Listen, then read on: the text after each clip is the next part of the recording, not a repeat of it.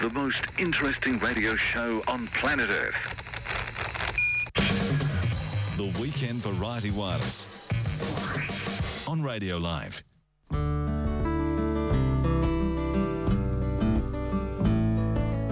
Outsiders with Gerard Hindmarsh. This week, the notorious Captain Hayes, otherwise known as William Hayes, otherwise known as Bully Hayes, from the 19th century. And this is really we'd, we'd cover this anyway, but it just happens to be in the wake of a new book published 2016, The Remarkable True Story of William Bully Hayes, Pirate of the Pacific by Joan Druett. And she's a great writer on this sort of thing, isn't she, Gerard? Oh, she's absolutely brilliant. 25 books to her credit. This one's exceptional. It's been a brilliant read. The Notorious Captain Hayes, 18 chapters, and each one of them's named after his um, definitive ships that he owned and commanded, and, and each one just a fabulous chapter about his scoundrelous life. There's also an epilogue chapter about this creation of his legend by newspapers and editors around the world. You have have to read it if you've had any interest in Bully Hayes and his sort of reputation goes right around the Pacific. Just her amazing research. She really debunks a whole lot of the myths, but she also uncovers a whole lot more. It's a really reputable read. The first real characterization of you. It's a real credit to her and I, I'll recommend it to anyone. One of the best books I've read for a long time actually. But, you know, the Pacific has, has always had it colourful colourful stories full of romance with runaways and mutineers. But unlike all the uh, other seas, it sort of didn't have a pirate, of course. Well, that was until Captain William Henry Hayes came along and the old America had Captain Kidd and, and, and the Caribbean. I'm just sort of going through the pirates had Captain Morgan, didn't it? The Caribbean, the Mediterranean had Barbarossa and, and the Atlantic had Blackbeard. But really the Pacific, they've been typified by these sort of whalers and sealers and explorers. But Captain Hayes, or Bully Hayes as he really became known because of the terrible way he treated his crew, but he, he was a total scoundrel, and uh, the newspaper stories followed him wherever he went. I was just looking at one Honolulu paper from 1859, front page story, The History of a Scoundrel. He sold newspapers without a doubt. People had an absolute fascination. Yeah, it's surprising to me that we haven't had more of his type of character being such a maritime nation.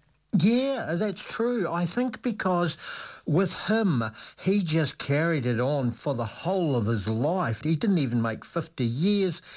He didn't even have a quiet period, Graham. He just went from one scoundrelous adventure to another. It was quite incredible. There would always be the sort of odd rip-off with ships and people um, not paying creditors, but he made a career out of it. He really did. And for years he followed a course of plunder and he, he'd sort of steal entire cargoes, usually on credit, and, and sometimes he'd even run away with ships, labelled a thief Uh, and a pirate and a kidnapper. But no matter how widely rehashed, the public just couldn't get enough of him. The papers turned him into an iconic figure, the last of the buccaneers. And I think that's probably more of a true description of him than a pirate, if you like. Well, what's the difference between a buccaneer and a pirate? Well, a pirate is usually associated with extreme violence, and a bit like the Vikings, if you like, just descending down on people. But the Buccaneers, they were a little bit more skillful about it. He was more of a commercial scoundrel than anything else, but he certainly let a lot of people down. He was one of these characters that had two sides to him. A lot of people liked him and trusted him, and he could carry on this fraud every everywhere he went. You know, there were a lot of people back then who weren't even sure what he exactly looked like. He had a tremendous presence to him. He's described as well-built man, uh, possibly up to six feet four. He, he was well over six foot anyway. He had a tremendous physique and he had an aquiline nose and penetrating blue eyes. Some people even called him a mesmerizer.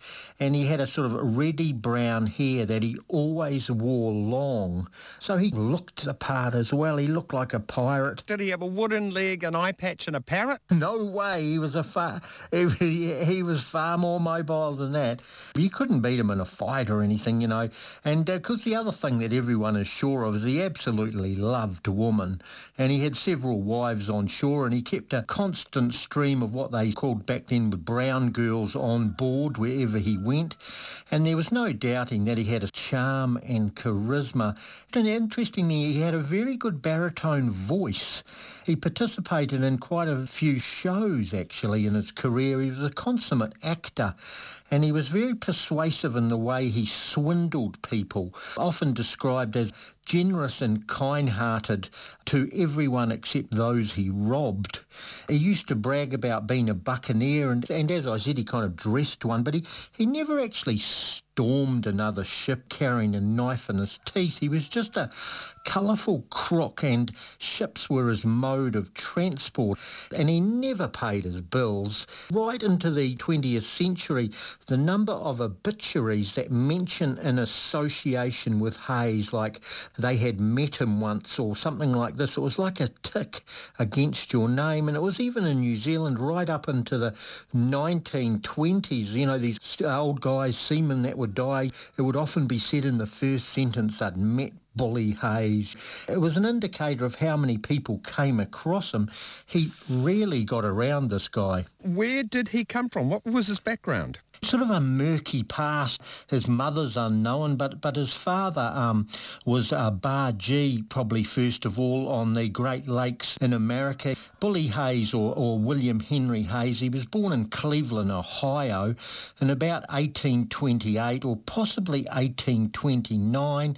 Um, as I said, his mother was unknown, but his father's actually described in, in nearly every biography as a hotel proprietor. Now, uh, more correctly, he ran a grog shop, and this is where um, William Hayes was raised, and in a very colourful atmosphere. You know, there was brawling, there was gambling, there was illegal alcohol sales, and he was trotting around there as a kid the whole time. This is the sort of environment he grew up. He was known to have run away from home at a relatively early age and he got a job on the ships ploughing the Great Lakes.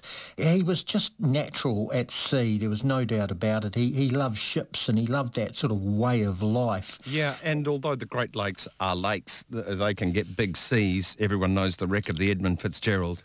Oh, that's right. And, uh, you know, it was equivalent to being in the, on the Atlantic sometimes, some of those lakes, yeah. He certainly learned his seamanship there, and he it's said that he joined the US Navy at a relatively early age, possibly around 16 or 17, and he excelled without a doubt. He went straight up um, the ranks, and, and he showed considerable initiative, so much so that he got posted to China Station. Now, this was the uh, first American American naval base off China, actually in the mouth of the Yangtze River.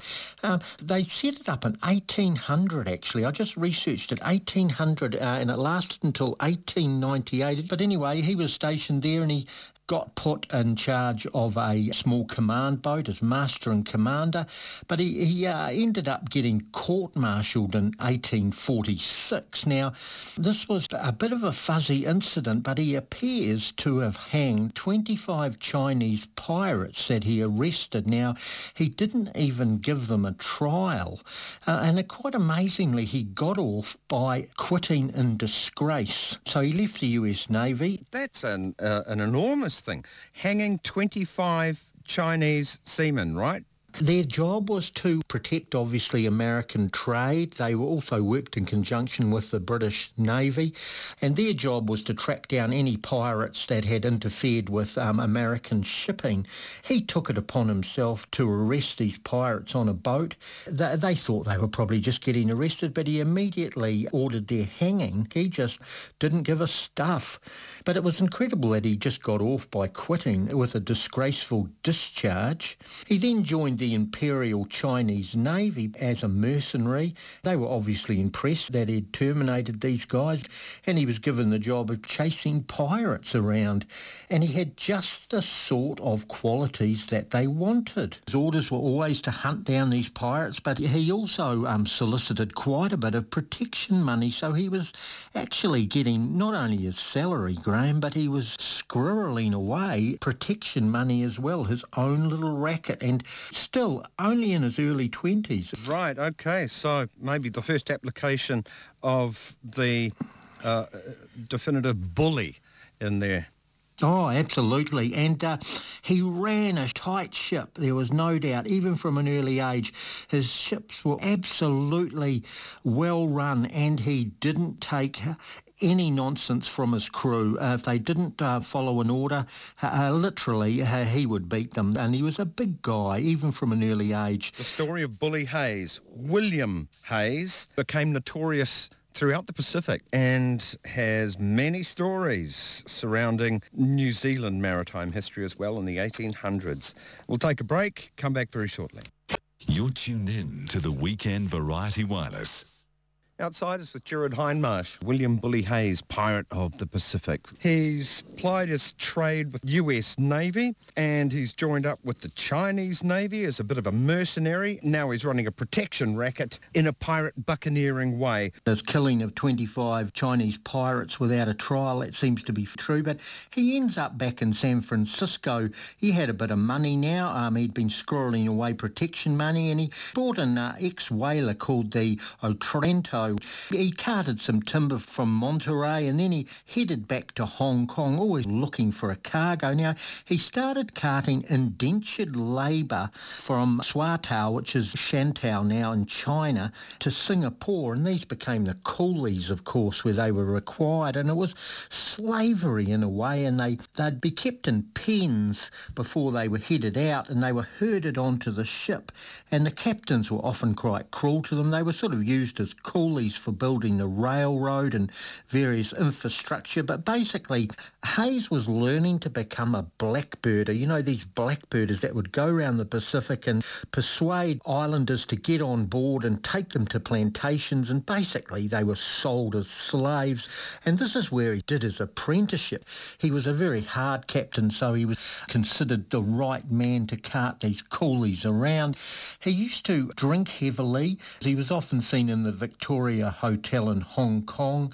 He'd play billiards there and get outrageously drunk, but he befriended virtually all the opium clipper captains and he managed to trade up a ship and, and he had a beautiful little American clipper called the Canton. Now, where did he get the money for the second ship? You know, these ships would be a um, couple of thousand pounds usually. Well, of course, he had been carting coolies. He used to get 1,200 pounds a load for them, but one uh, quite incredible incident. He managed to catch a notorious American pirate called Eli Boggs. Now, there was a bounty on his head around the South China Sea. He was an interesting sort of pirate. He was a dandy-looking young captain of sorts, effeminate even described as, but he was totally cruel, this little pirate. He, he once captured some Chinese traders and he sent one of them ashore cut up into pieces in a basket to hurry up the ransom. Now, Hayes got a tip-off, this was in 1855, from a clipper captain as to Boggs' uh, whereabouts. Now, Hayes immediately reported it to a Royal Navy gunboat captain and together with the captain of the gunboat and his own ship, the two craft set off immediately the next morning. After some very skillful manoeuvring, Hayes managed to get the pirate fleet, there was about 12 boats, into shallow water and it caused them to ground. It was a very skillful manoeuvre on Hayes's part. You know, we're only talking about a 25 or 26 year old here and Hayes led the charge. How was his ship armed in order to be a th- threat? Well, Hayes hardly was armed at all, but the pirate ships, they were sort of like um, European ships with junk sails, but they were quite well armed with small cannon, and they also had, uh, though all the crew were armed with pistols and swords and even muzzle-loading rifles. Anyway, Hayes led the charge in a cutter straight into them. There were cannonballs and flaming stink pots exploding all around him, and it was incredible that he made it. But anyway, a lucky shot from the um, bittern that was covering him blew up Boggs' ship where he was on, and the pirate jumped overboard, and Hayes went straight after him. There was a frantic struggle on the beach, and he apprehended him. Now, the pirate had a sword, but Hayes didn't, and Hayes managed to overpower him, and it was a heroic act. Hayes got a $1,000 bounty from this, but it also said that he actually got all the pirate treasure that they were carrying as well. He made sure of that. Now, Hayes did what he usually did. He mortgaged his ship to buy a new cargo. He just sort of leveraged his money, if you like, and he did what he did for the next virtually 18 ships. He mortgaged them on credit and never repaid it. He carted his cargo down, I think, to Java. He, he resold it. He didn't pay his debt that he'd actually clocked up for this new cargo. The Pacific was a big place and he, he had an endless number of opportunities, really. And he was entirely convincing in those early days. He had a brave reputation that preceded him. And, and at first he had no trouble getting credit and he used it to his absolute maximum advantage. He was a very heavy-duty captain, as I said. He, he got his nickname from the treatment of his crew.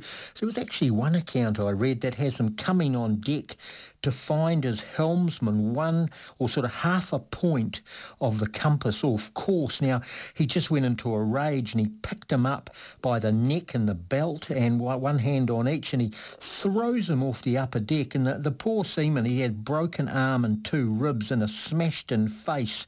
And uh, Hayes yells out, That'll teach you to steer right the next time. His crew were always terrified of him. Anyway, he expanded himself south and his sights turned to Australia and he arrived in Fremantle as captain of the um, C.W. Bradley. And of course another ship he'd got on credit, hadn't paid anyone and he, he carted passengers around to Adelaide. The passengers that he had weren't ordinary ones. They were all convicts with conditional pardons, virtually on parole. The authorities, they immediately saw red that he was carting around these convicts. The sort of law was starting to catch up with him and the Singapore ship's chandlers that he'd clocked up a huge amount of credit with, they caught up with him there and they had a writ to seize, to seize his ship and he was bankrupted. But, uh, you know, it didn't slow, slow him down one bit Graham. He, he would just carry on to the credit scam and get another ship and he'd have a distinguished career behind him that he cited and, and he had this booming voice in a very convincing manner and it seemed like there was no end of the people he could con. What, word just didn't get around or he was a con Well, man? I think it was, it was certainly starting to get around, but each time he'd put down um, security and, and sign things, but really it hadn't really caught up with him that much yet. And he managed to get married in Australia. Yeah, he did. He married a widow from the Clare Valley, Amelia Ham- um, Littleton, her name was, in 1857. But he was already a bigamist. He'd married previously in the States and, and almost certainly twice. But anyway, it didn't stop him. And uh, often between his um, voyages in Asia, he would have these so-called brown girls on board. But he clocked up heaps of debts in Adelaide and he moved to Melbourne and he convinced a ship owner there to take control of another ship and he sailed to Vancouver. Now, he was thrown off that in Honolulu after being charged with swindling passengers. He was getting twice the money from them uh, before they'd leave port. He would uh, claim they hadn't quite paid right and a lot of them complained and straight after that, uh, after being charged in Honolulu, he was captaining a brig. Its cargo entirely obtained by fraud. He abandoned his wife Amelia in San Francisco and then he lost that ship off the um, Navigator Islands and then he managed to evade a charge of indecently assaulting a 15-year-old passenger on board. He lost his ship. It was a shipwreck.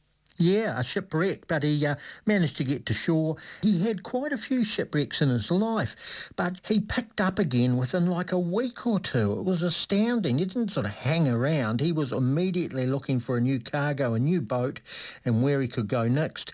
And there was one girl um, on the ship who also um, survived. She pressed a charge of um, decently assaulting her, a 15-year-old passenger, but the charge never stuck against him, actually. And uh, anyway, he lost ship after ship, either in storms or with creditors, but he always managed, Graham, to find a new one to command, always fill it with cargo, which he fraudulently acquired and sold as well. So how did he get to New Zealand? When did he get to New Zealand? It was interesting. It sort of starts back in Australia, and he became a member of a blackface minstrel troupe in New South Wales, and he sailed for Otago in 1862, but his reputation had sort of started to precede him now, and, and a shipping reporter actually was waiting on the wharf holding a Melbourne newspaper describing the swindle of passengers about the Australian coast, and, and Hayes had sort of brushed him off curtly, and that was actually the end of the matter.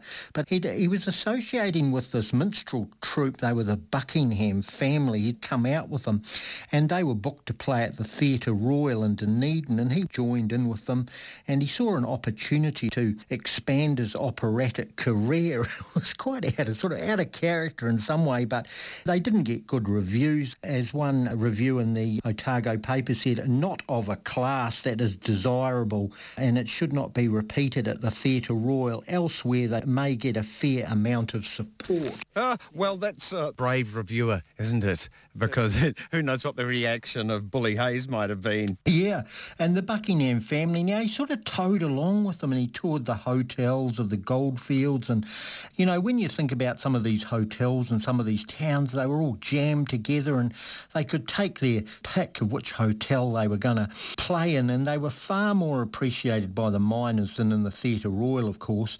They played in places like Hindon and Dunstan and there was terrible travelling um, in between through snow, mud and potholes. And Hayes became almost like this overseer, if you like. Overseer of what?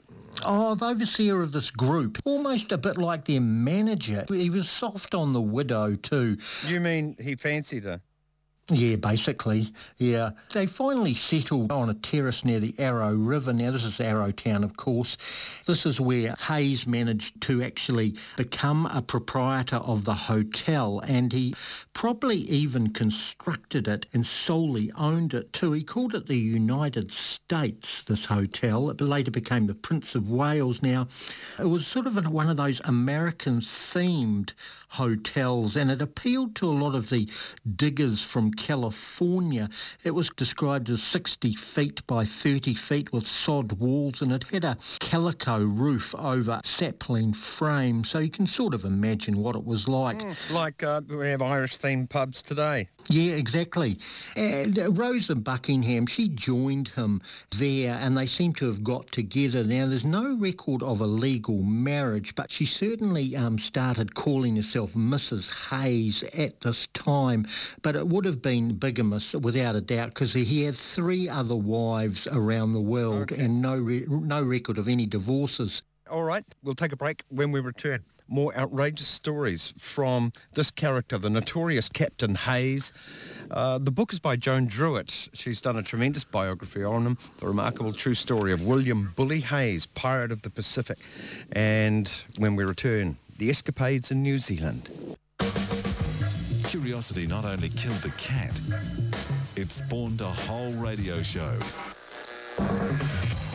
Graham Hill's Weekend Variety Wireless on Radio Live. Outsiders with Gerard Hindmarsh. Today, Captain Hayes, a very, very tough man, a con man, a swindler, an opera singer, fancies himself as uh, a bit of a theatrical star. He's in New Zealand. Uh, he's been married who knows how many times now, but he's gotten married again. And he's started up a pub with his vaudeville group in Arrowtown. This just sounds nuts. And it's been a while since he's been on the water, Gerard. Yeah, absolutely. Now, Arrowtown's the scene uh, of one of the most enduring stories about Hayes. It happened in 1863. Now, an American um, story had come out some years previously, History of a Consummate Scoundrel, it was called, about Hayes, and it began circulating around the town. Now, it was talked about that he had only one ear, and this is why he kept his hair long. And the story said that he'd been either bitten off in a fight, uh, in a card game, or that uh, the reason he'd actually uh, had it sliced off with a bowie knife is because he'd been found cheating with several cards up his sleeve. This was consummate justice, of course. Apparently they'd wanted to lynch him, but anyway, his ear was sliced off with a knife. Now, the Buckingham family, now these were the kids, they had started to get very upset Hayes had lured in their good-hearted mother. And there was no doubt about it that she was a soft touch, really, and she was helping and providing all the labour and everything for this. And the kids had actually started up this, or been involved in this theatre across the road, which was becoming the competition. Now, when they heard about the rumour, they were ecstatic and they went around every barber in town and offered five pounds to anyone if Hayes came in that they would cut his hair short and so reveal his ear. The offer was quickly taken up, within days actually, and Hayes went around the town with a buccaneer scarf thing on his head, and much to everyone's derision in the town, and of course the Buckingham boys made sure everyone knew about it. So he did go to the barber and he got his hair cut short. Well, he didn't want to, just give me a trim, he said. Yeah. Um, and the barber just went, fung, took it off. Oh, good God. And so that, that's actually brave barber. You could cop a left hook even from an ordinary gold miner for that sort of thing. Could you ever? I'm astounded actually that anyone took up that offer. When people laughed out loud and all around town, you can imagine those sort of hardened miners, he would rant and rave and threaten to shoot them. But Why are they laughing? well, because the story had been the hottest thing in town from this American story to say why he had lost his ear. And suddenly now he couldn't hide it anymore. But he had this bandana on. The, the Buckingham boys made sure everyone knew why he was wearing the bandana now Right. and why the barber had cut his hair off for a princely sum of five pounds. Hayes took it very personally. He's threatening to shoot people all left, right and centre, but his Achilles heel had been seriously uncovered. And it wasn't the end of it. The Buckingham boys turned it into a comic farce called The Barbarous Barber. And this was acted throughout the town and province. They made a fortune out of it. And believe it or not, it became so popular that they managed to charge 10 shillings a cover charge, which was equivalent to like $100 today. It's like going to Madonna concert or something.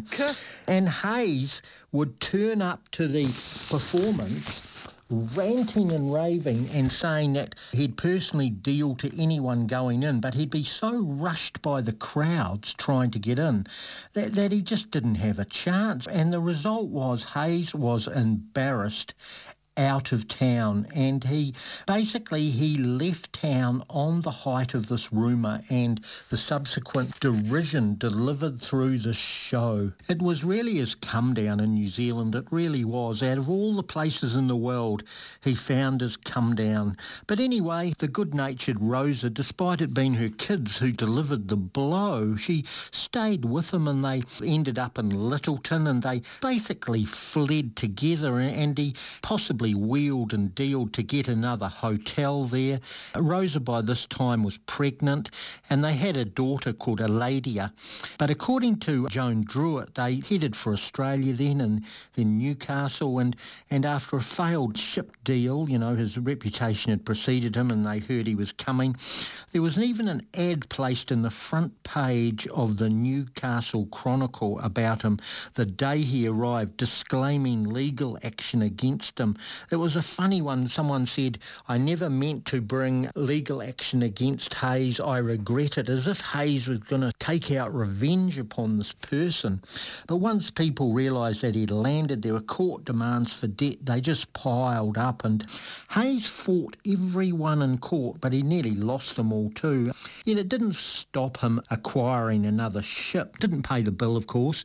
And he slipped out of the harbour one night and he sailed to New Zealand destination um, Lyttelton, but he is a huge gale and he got blown to Auckland and he they, they lost three big sails over three days and they spent 12 days making the repairs in Auckland and several um, seamen jumped ship, of course, at this stage and then he um, shipped out again and he left a string of debts in Auckland, refitting the ship. Every newspaper in New Zealand published warning stories about Captain Hayes again. You know, in the Otago Daily Times there was an editorial actually on the 23rd of August 1864. It said, the short and easy method of avoiding debts by taking advantage of the first fair wind for sea has been more than once adopted in Port Otago.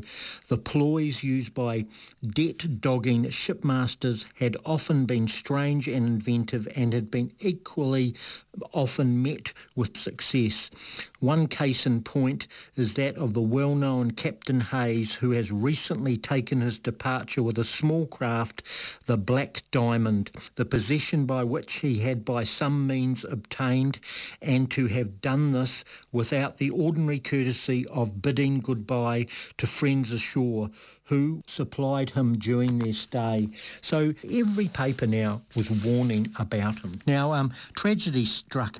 It was definitely New Zealand that dealt him a few bad blows, but tragedy struck when he sailed into Croisilles Harbour. Now, this is close to Admiralty Bay between Nelson and D'Urville Island. Now, Hayes needed a sheltered harbour to do some repairs, and uh, there was a station owner there called William Askew, and he, he, he rode by the ship. He'd heard that Rosa's friend, uh, Elizabeth Rankin, was staying at his house and somehow word had got out that Rosa was on and Rosa wanted to pay this woman a visit. So Askew loaned his little yacht to Hayes so they could go and visit her and, and off they went and basically it was just a social jaunt. Now they took the baby and their 15-year-old maid servant, that was the nurse for the baby, who was also on board, and also Rosa's brother, uh, George Buckingham, the um, tragedy struck when they were halfway there across the bay and they were struck by a squall.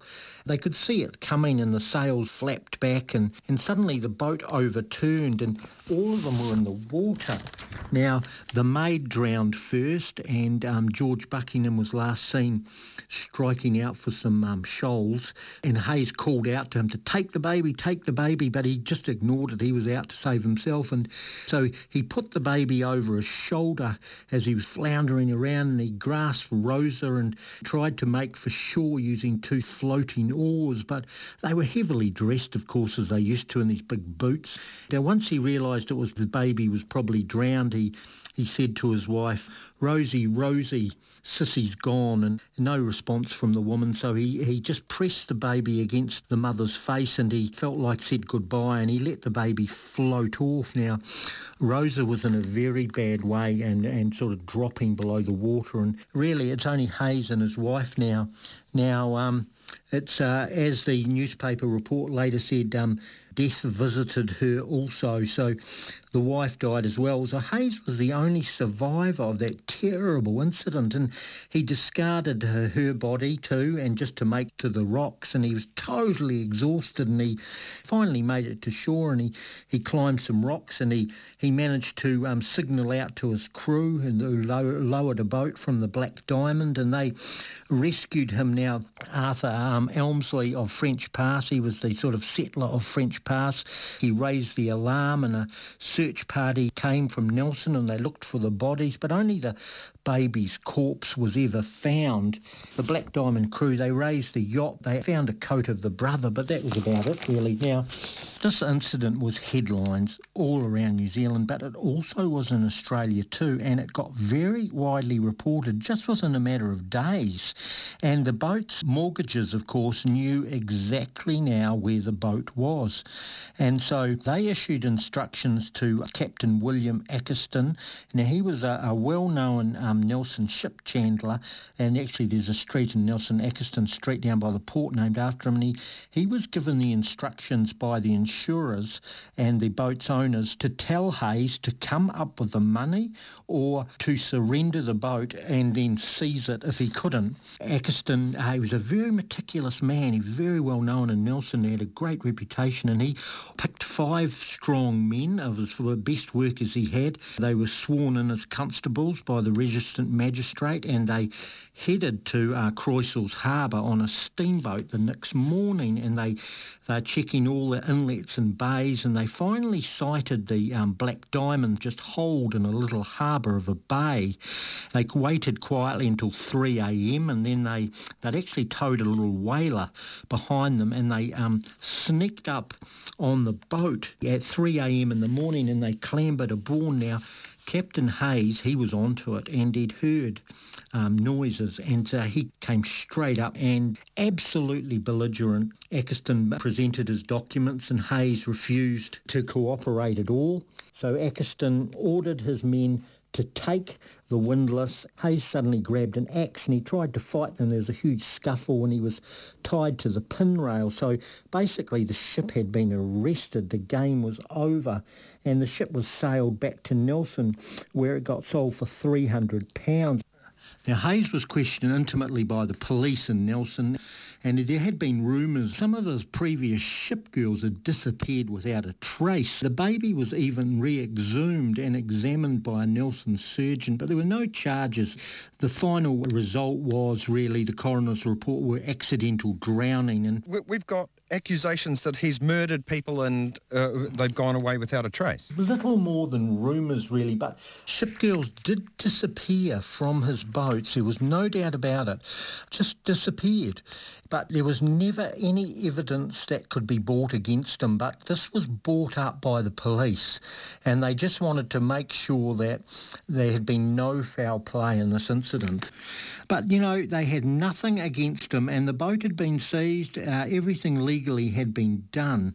Hayes was basically free to go. He borrowed a few shillings out of pity for his loss and he, he left Nelson after losing two cases while he was there for payment of wages and supplies around him. He just dogged him everywhere, but he headed back down to Christchurch. I, I can't find any kind of remorse in any of the stories, Graham, I must say. Well, so he wasn't convicted. He got away with totally. it. Totally well, there was nothing to convict him. All they could do was seize the ship. He hadn't actually done anything too illegally. Anyway, he headed down to Christchurch and back into the business of managing a theatre troupe down there and back up to Wellington, and reports came out in every newspaper about him, and and uh, and, and you know they were sort of like the notorious Captain Hayes again, a case of abduction. There was one report, and it was rewriting this drowning scandal where only he survived, and all under dubious circumstances. The rumours were flying, but he was avoiding any legal proceedings against him, and he managed to get a cut under false pretences again, and he, he even arrived in Picton the same day. One of the stories, front page, came out in the Marlborough Express about him. Didn't seem to slow him down at all. He um, remarried again, um, this time Emily Butler her name was, and they had twin daughters and possibly a son. They ended up living in Samoa actually, but he, he started to really make a living out of blackbirding and gun running and alcohol smuggling around the islands. He was investigated continuously by American and British authorities, but nothing really stuck, Graham. Well, we'll take our last break and come back with what happened to the notorious Captain Hayes very shortly. Life, the universe, and everything in between. Graham Hill's Weekend Variety Wireless on Radio Live. Outsiders with Gerard Hindmarsh. His name, William Bully Hayes, originally from the USA, but has been part of outrageous escapades, blackbirding, buccaneering, con jobs, and this is in the 1800s. A lot of his escapades in New Zealand. Now he's found himself in the Pacific, accused of basically slave shipping, stuff to do with grog. He can't keep himself out of trouble, but strangely enough, he seems like Teflon, immune to being either convicted or getting any great comeuppance. Yeah, and sort of operated in the Pacific almost with immunity. Became notorious for his um, activities as a blackbirder, and this was predominantly involved kidnapping and coercion and tricks to entice islanders onto his ship in which they were held prisoner until delivered to their plantation destinations. But he certainly made good money and he, he um, purchased another brigantine. He had another couple of shipwrecks actually. And then he purchased another schooner, the Atlantic, another ship, the brig, the Pioneer. He argued with one Pierce, there was another owner. He often got a sort of partner and on board, but he argued about the ownership of the cargo with him and he, Hayes claimed the cargo was hidden and Pierce was merely carrying it as freight. But Pierce had different ideas and Hayes ended up selling the cargo in Shanghai actually. There was some suspicion because Pierce just disappeared. What happened to Hayes after that's really uncertain but when he got back to Apia, Hayes was in sole command with an explanation for his change in command being that Pierce had sold the ship to Hayes and had retired to China but there was actually no record of what happened to Pierce. He got into a contract. There was going to be a big breakout in the Philippines of convicts and he was commissioned to take these convicts once they escaped. Now, he was actually caught by the American authorities. He ended up nine months in a Filipino jail. But in the end, he escaped. It was quite incredible. He got out, he coerced his way out. He uh, met a, a bit of a bloody end, I must say. His last boat was the Lotus and after arriving in Apia in Samoa on the um, 2nd of January 1877, he sailed on to um, what's now Micronesia. Uh, he intended to collect coconuts left at the time of one of his wrecks, actually. He was uh, absolutely sure they were still saleable. He was going back to collect them in other cargoes. He had an altercation with one of his crew. Um, this was on the 1st of April 1877, and it was the ship's cook, nickname was Dutch Pete. His uh, real name was Peter Radneck. He'd been asked to take the helm of the boat. Now, Hayes was very particular about the way a ship was steered, and he came out and noticed that the cook was slightly off course. Well, he got into a huge fight with him, and Hayes had absolutely insisted that he come back on course. He'd went downstairs, and Dutch Pete must have simmered over this. When Hayes came back up, he was attacked by Raddick and he possibly was shot with a revolver and struck on the skull with an iron bar. Now, the first mate and uh, Raddick, obviously, they had him unconscious on the boat or maybe even dead, and they just threw him overboard. That was the end of Bully Hayes.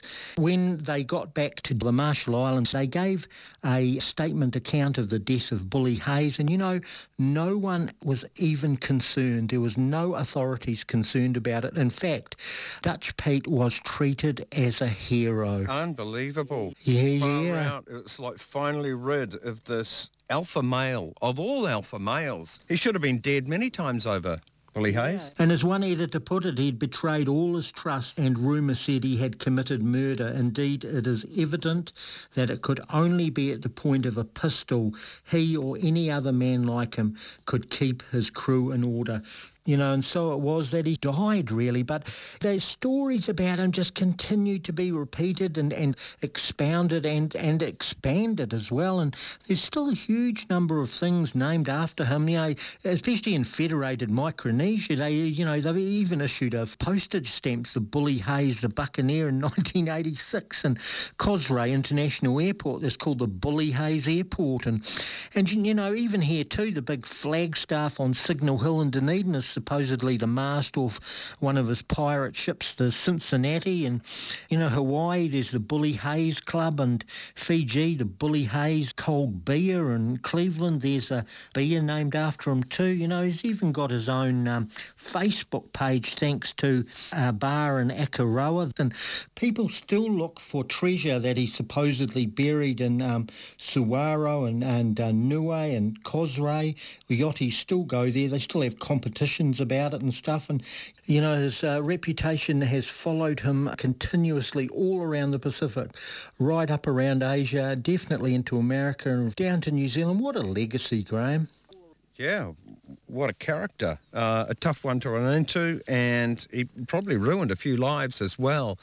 But, you know, these alpha males do get celebrated for um, brave. They got balls, haven't they? Yeah, oh, definitely. If anyone had balls, it was him. And in 47 years, he clocked up a huge amount of adventure and basically the biggest scoundrel I've ever uh, read about. All right. And we've got to give a salute to Joan Druett's book, The Notorious Captain Hayes. Do check it out at the bookstore. Gerard Hindmarsh, thank you very much. Oh, thank you, Graham. Great story.